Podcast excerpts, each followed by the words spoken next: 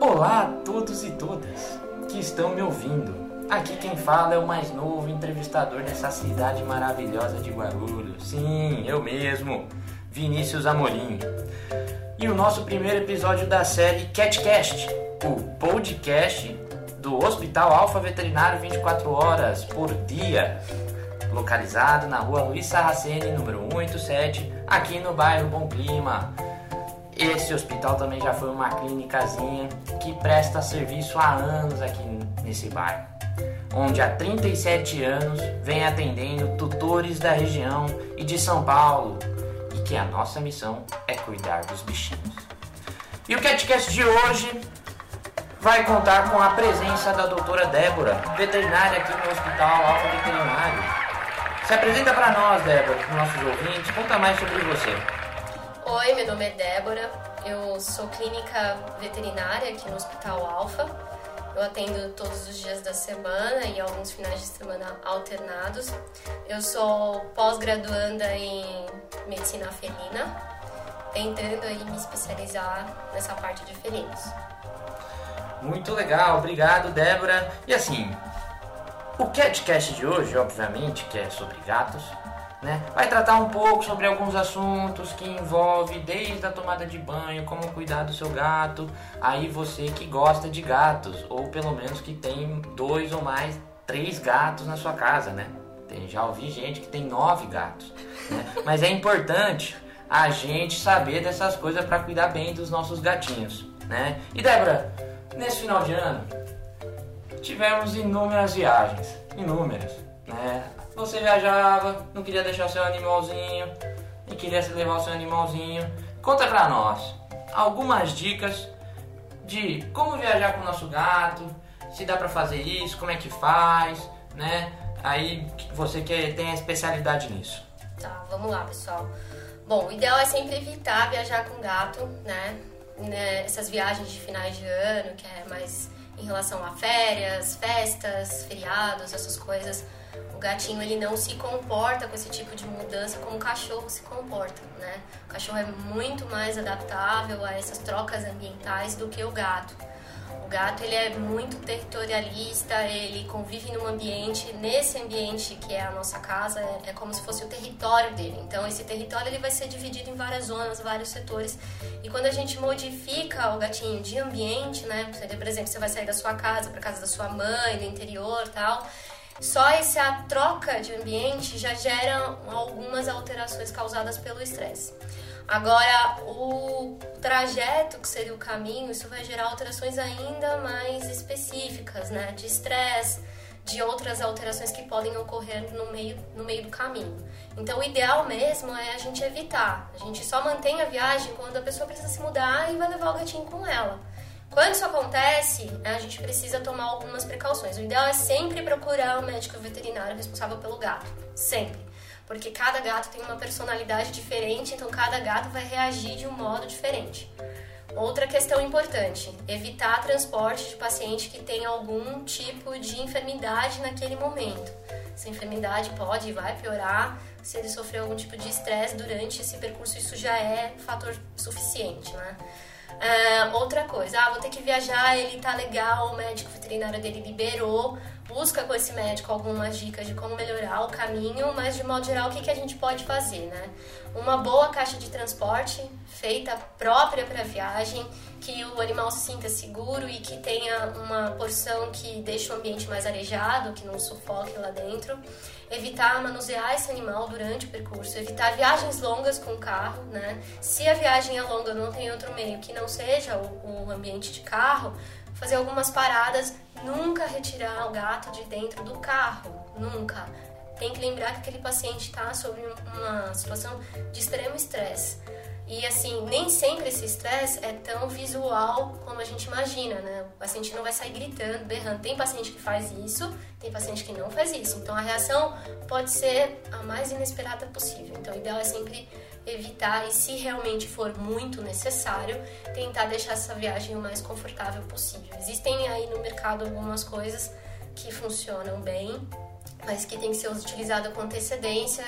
Alguns é, feromônios que trazem informação para o gato de conforto, né? Mas mesmo assim não é o suficiente. O ideal mesmo é tentar evitar. Bom, não à toa, hum, quando eu viajei com a Maria, ela vomitou. E isso aconteceu duas vezes, né? Mas, como a Débora falou, sempre bom evitar, né? Caso não dê para você deixar o seu gato em casa sozinho, tudo bem levar também, mas saiba que pode ser desconfortável para o seu gato, né? Muito legal essa informação. Né? A segunda pergunta que eu queria fazer é com relação à higiene dos gatos, né?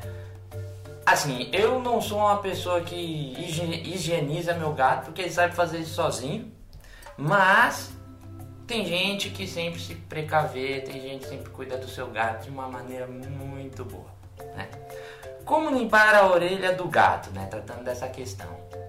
Tá, vamos lá. Higienização. Depende do que você considera a higienização. A gente acha que quando a informação vem de um gato, a gente fala assim, ah, ele tá estressado, ou ele tá sujo, ou ele precisa de alguma coisa. O ser humano tem a ideia de, de subverter aquela informação como se o ser humano tivesse sujo, como se o ser humano tivesse estressado. E essa informação não é verdadeira. Aquilo que é considerado estresse para nós não é a mesma coisa para eles. Para eles o estresse é bem específico e sujeira também. Aquilo que às vezes a gente considera como sujeira na realidade não é. Sobre a limpeza das orelhas dos gatos, eu, eu acho importante enfatizar a visita ao médico veterinário antes de fazer qualquer tipo de limpeza, né? A limpeza das orelhas ela só deve ser, só deve ser feita quando necessário quando não precisar, quando não tiver alguma alteração de, de acúmulo de secreção, de coceira, de odor, né? Se realmente não for necessário, a orelha do gato não deve ser higienizada. E se for necessário, o médico veterinário que, que atendeu o paciente vai indicar a melhor forma para fazer a limpeza de acordo com cada alteração que o gatinho demonstra. Legal, isso é muito importante também. Olha, as pessoas acham que dá para limpar a orelha de gato e não é bem assim.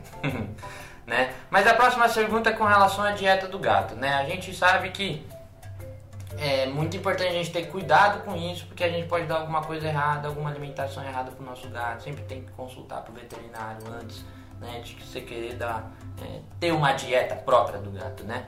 Mas a minha pergunta é com relação à dieta vegetariana. Para gatos, é possível? Não, não é possível uma dieta vegetariana para gatos, porque gato é um felino, felino é um carnívoro estrito, e isso significa que ele precisa de carne e de nutrientes e de substâncias que estão contidas naquela proteína para viver, né? E ele não vai encontrar essa, esses nutrientes em outros tipos de alimentos, infelizmente. Ah, mas eu fui no meu nutricionista, ele passou uma dieta vegana, vegetariana e passou esse suplemento. No suplemento, muitas vezes, a gente tem os aminoácidos essenciais e alguns deles vêm diretamente da proteína. Então, de qualquer forma, ele está fazendo uso da proteína animal. A proteína animal é necessária para a vida dele. É de todo... O cachorro, por exemplo, é um onívoro, então ele consegue ter uma alimentação mais diversificada. O gato, infelizmente, não, não abre possibilidades para essa alimentação. Pois bem, importante também aí, você aí que é vegetariano quer dar uma alimentação vegetal pro seu gato, não é bem assim.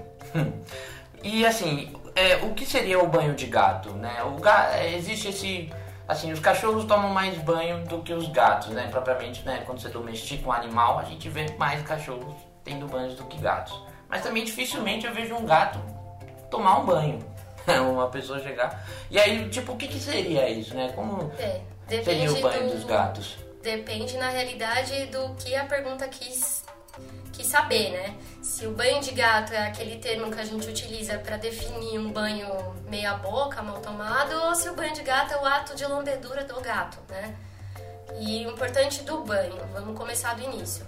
Banho do gato, que é um banho que ele se lambe, né, que ele faz a higienização do organismo, ele está devolvendo pro, pro corpo dele o próprio cheiro, o feromônio, coisas que são importantes para dar a ele uma sensação de bem-estar. Nesse processo, ele faz a retirada de algumas sujidades e devolve para ele o cheiro dele, que é o cheiro habitual. Ele faz isso através de umas substâncias na saliva e através da papila da língua. Quem já levou uma, uma lambida de gato sabe o que eu tô falando. É, é meio né? áspera. É, ela é, é, em formato de J, diferente de, das outras papilas dos outros animais, é, porque facilita o ato da lambedura, né? O ato da passagem das papilas pelos pelos. É, o banho no gato nunca é recomendado, a não ser que o gato tá sujo, né? Ah, meu gato rolou no lixo, ele tá cheirando a carniça. Sim, aí sim realmente um banho necessário. Melhor evitar, né? Ou sei lá, caiu tinta no meu gato, caiu algum produto tóxico. Sim, aí é interessante tentar lavar o gato, limpar o gato. Agora, de forma habitual, ah, eu dou um banho uma vez por semana no meu gato, uma vez a cada 15 dias. Isso não é bacana, isso não é legal, isso não traz saúde para o paciente, muito pelo contrário. É, primeiro, a gente tira a primeira camada de proteção da pele. Segundo, a gente estressa o gato. E como eu falei anteriormente, o estresse é muito importante para o metabolismo felino, muito. Então, se a gente mantém aquele paciente né, num constante estresse, ele vai trazer para a gente respostas fisiológicas ou patológicas de acordo com aquela situação. É, em alguns animais eu até sugiro né, parar os pelos, fazer uma tosse higiênica ou fazer um banho com alguma frequência, mas isso são casos específicos e o médico veterinário vai saber direcionar quem precisa e quem não precisa. De forma habitual, para o cotidiano, não. Tá, Ela e não, não dá banho. não dá banho. Legal. Mas e é verdade que os gatos odeiam água nessa questão? Não, não necessariamente. Tem gato, isso, como eu disse anteriormente, isso varia de personalidade para personalidade. Tem gato que é avesso a ambientes mais úmidos e tem gato que gosta de água.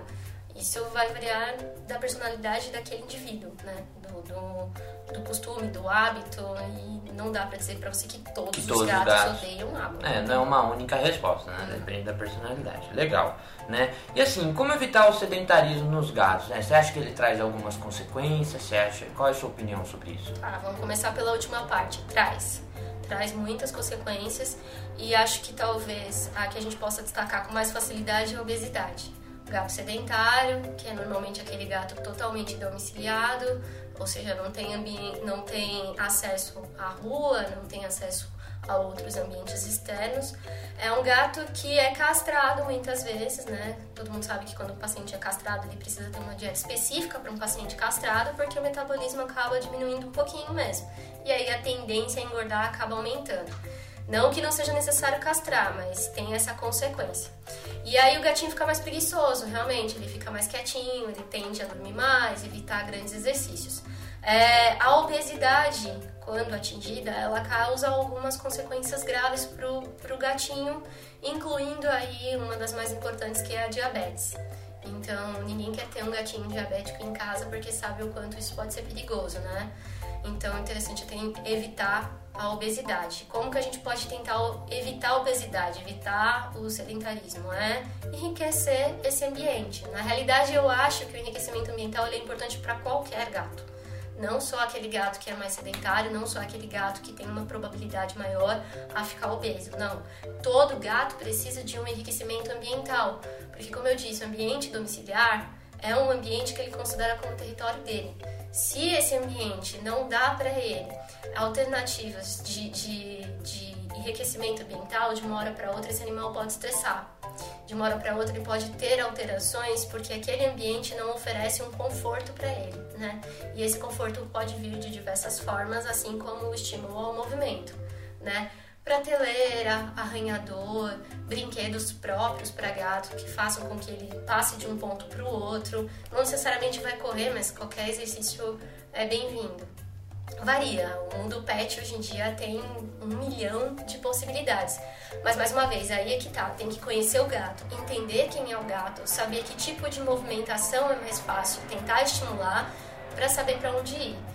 Dono de gato normalmente é muito criterioso. No- Dono de gato normalmente sabe exatamente o que o gato gosta e exatamente o momento que o gato muda. Muitas vezes é, ele chega pra mim tipo, ah, ele tá estranho.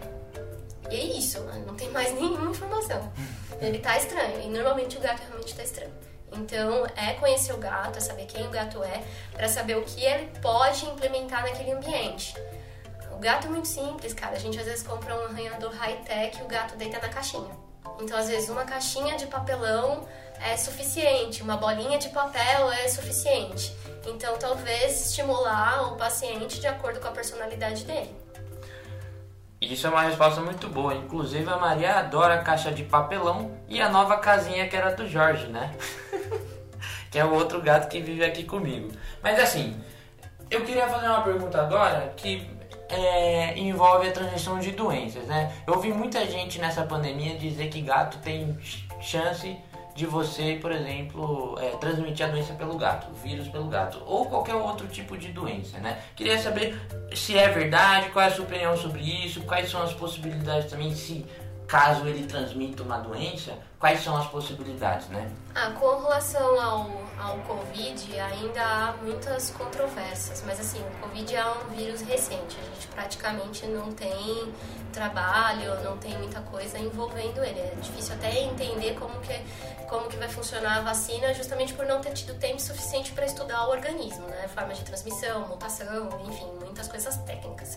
Então, o Covid ainda não há estudos que comprovem a transmissão nem a não transmissão. Tudo é um, é um, é um aparato né? de, de, de, hipóteses, de achismo, Que não, disso não daquilo. tá comprovado Ainda, nada. aparentemente, não. Tem uns estudos falando em grandes felinos lá na China, a USP tem tentado é, estudar a, controvérsia disso, de que não, eles não transmitem. Tudo depende, às vezes, de uma quantidade de vírus naquele ambiente. Tem gente que fala que não, que não precisa. Enfim, é, é tudo muito controverso ainda. Eu prefiro não falar sobre. Mas, de forma geral, até o que se sabe, não. Até o que se sabe, o gato não transmite Covid. Tá? Não de forma direta. E ele também não desenvolve a doença. Pelo menos ainda não há relatos de uma incidência muito grande de animais que desenvolveram uma doença. É, As outras doenças, sim. É, existem uma classificação de enfermidades que chama zoonose. Zoonose é o tipo da doença que passa do animal para o ser humano. É, existem algumas zoonoses, o gato não é o único animal que tem a capacidade de transmitir algumas doenças, o cachorro também tem, e são doenças bem específicas. Acho que cada doença vale uma conversa inteira, né?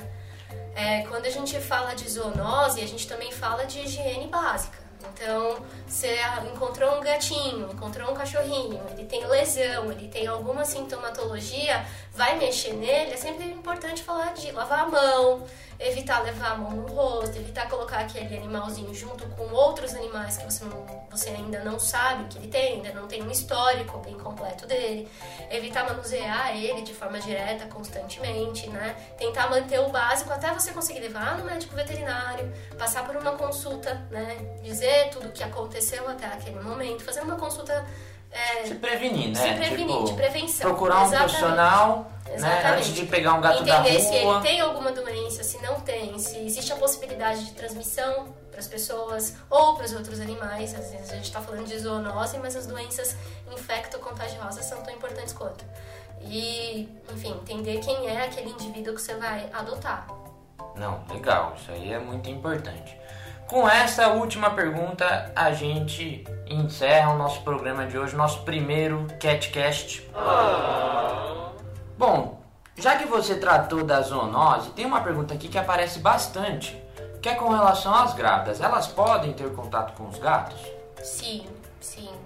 Elas podem ter contato com os gatos e é uma informação importante porque é, quando a gente fala de grávida, tendo gato, zoonose, doenças que podem ser transmitidas, a primeira doença que me vem à mente é a toxoplasmose, que é uma doença provocada por um protozoário. E muitas vezes é levada em consideração a ideia de que o gato vai transmitir a toxoplasmose para a mulher e que a mulher corre o risco de abortar o neném, o feto que ela está carregando naquele momento. Isso é mentira, né? Existe essa possibilidade? Sim, mas essa possibilidade pode ser evitada com noções básicas de higiene. Limpar a caixinha de areia usando luva, lavar bem as mãos antes de levar à boca, antes de, de manusear algum alimento, para evitar o contato, mas isso a gente já teria com qualquer micro, microorganismo, não só falando do protozoário. É bem mais fácil a grávida entrar em contato com a forma que vai realmente causar infecção, que é a forma infectante do parasita, através de carne de proteína mal cozida, por exemplo, e de vegetal mal lavado, que é onde eu tenho a forma infectante na sua forma, na sua uh, fase de infecção, é a fase de infecção do parasita. Então, essa história de que, ah, engravidei, tenho que doar meu gatinho, porque o meu gatinho vai transmitir doenças pro meu neném ou para mim mesma e eu vou perder o neném. Isso é partindo do princípio que qualquer doença pode causar isso desde que você não tenha uma boa higiene, né? Qualquer microorganismo pode causar algum grau de infecção e a gente evita isso com noções bem simples de higienização. Não, beleza. Agradeço a presença da Débora, né, que é uma profissional muito competente, capacitada aqui do Hospital Veterinário, né, já está há três anos aí contribuindo com a gente, né, e agradeço, né, que você esclareceu coisas importantes no cotidiano entre o paciente, né, o, o, gato e a pessoa que cuida do gato, né, é, de como tratar nossos gatos em casa, né. Agradeço também, se você quiser é, dizer um, finalizar com algumas coisas, com alguma frase, assim, né, você pode ter alguns minutinhos para se despedir do, pessoal também. Tá, eu agradeço o convite de vocês, espero ter sido clara. Eu acho que assim, a, a, medicina feminina ainda é algo tão novo, sabe? Tem muita coisa que a gente ainda estuda, se modifica o tempo todo, não é algo tão constante quanto a medicina humana, quanto a medicina do cachorro, que está mais estudada, se a gente for parar para pensar. A gente está em constante reciclagem, constante mudança, tá? É muito dinâmico tudo isso, mas de modo geral é, é entender o indivíduo, saber com quem você está tratando, saber com quem você está lidando e sempre associar o médico veterinário nesse, nesse cronograma. Tá? Um médico veterinário que talvez consiga lidar com o seu gato como um gatinho, sabendo do comportamento, sabendo do que pode estressar, do que pode alterar, do que pode chegar para o consultório de maneira errada. Né? Ter uma introdução. Então, adotei um gatinho, nunca tive gatinho antes, quero entender como vai funcionar, leva no médico veterinário, fala que adotou aquele gatinho naquele momento para que ele te passe dicas de manejo, dicas de exames, de vacina, de sobre castração, enfim, sobre o cronograma completo. A medicina verina é baseada numa medicina preventiva, justamente porque é interessante tentar evitar que o paciente desenvolva a doença, porque a partir do momento que o paciente desenvolve a doença, é complicado tratar pelos inúmeros fatores que podem interferir no tratamento.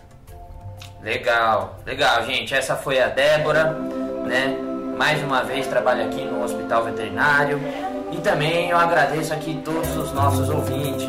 Espero que tenham gostado desse CatCast, né? É uma iniciativa nova que a gente vai tentar trazer novidades para vocês com relação a aos cachorros, aos gatos e também, sei lá, talvez um dia para outros animais, não sabemos disso. Então, mandem suas dúvidas, questionamentos, críticas, elogios e comentários, pois, pois a sua opinião é muito importante para nós. Tá bom? Curtem também nossas páginas nas redes sociais, né? No Instagram você pode estar pesquisando OSP VET Alpha, né? Eu vou soletrar aqui para todo mundo entender, porque claramente não ficou entendido. É soletrando H-O-S-P de OSP, VET, V-E-T e Alpha, A-L-P-H-A né? No Instagram, no Facebook, só digitar ao Hospital Alfa Veterinário 24 horas e também sigam o nosso canal lá no YouTube que todos, toda semana tem vídeo do Dr. Mário que traz várias novidades com relação aos bichinhos, né? Bichinhos que a gente se importa muito nessa vida, tá? Siga lá no YouTube Hospital Alfa Veterinário. Meu nome é Vinícius Prado, produção foi feita por Helena Cristina e Alan Vinícius. E esse foi o nosso primeiro CatCast. Até semana que vem, obrigado!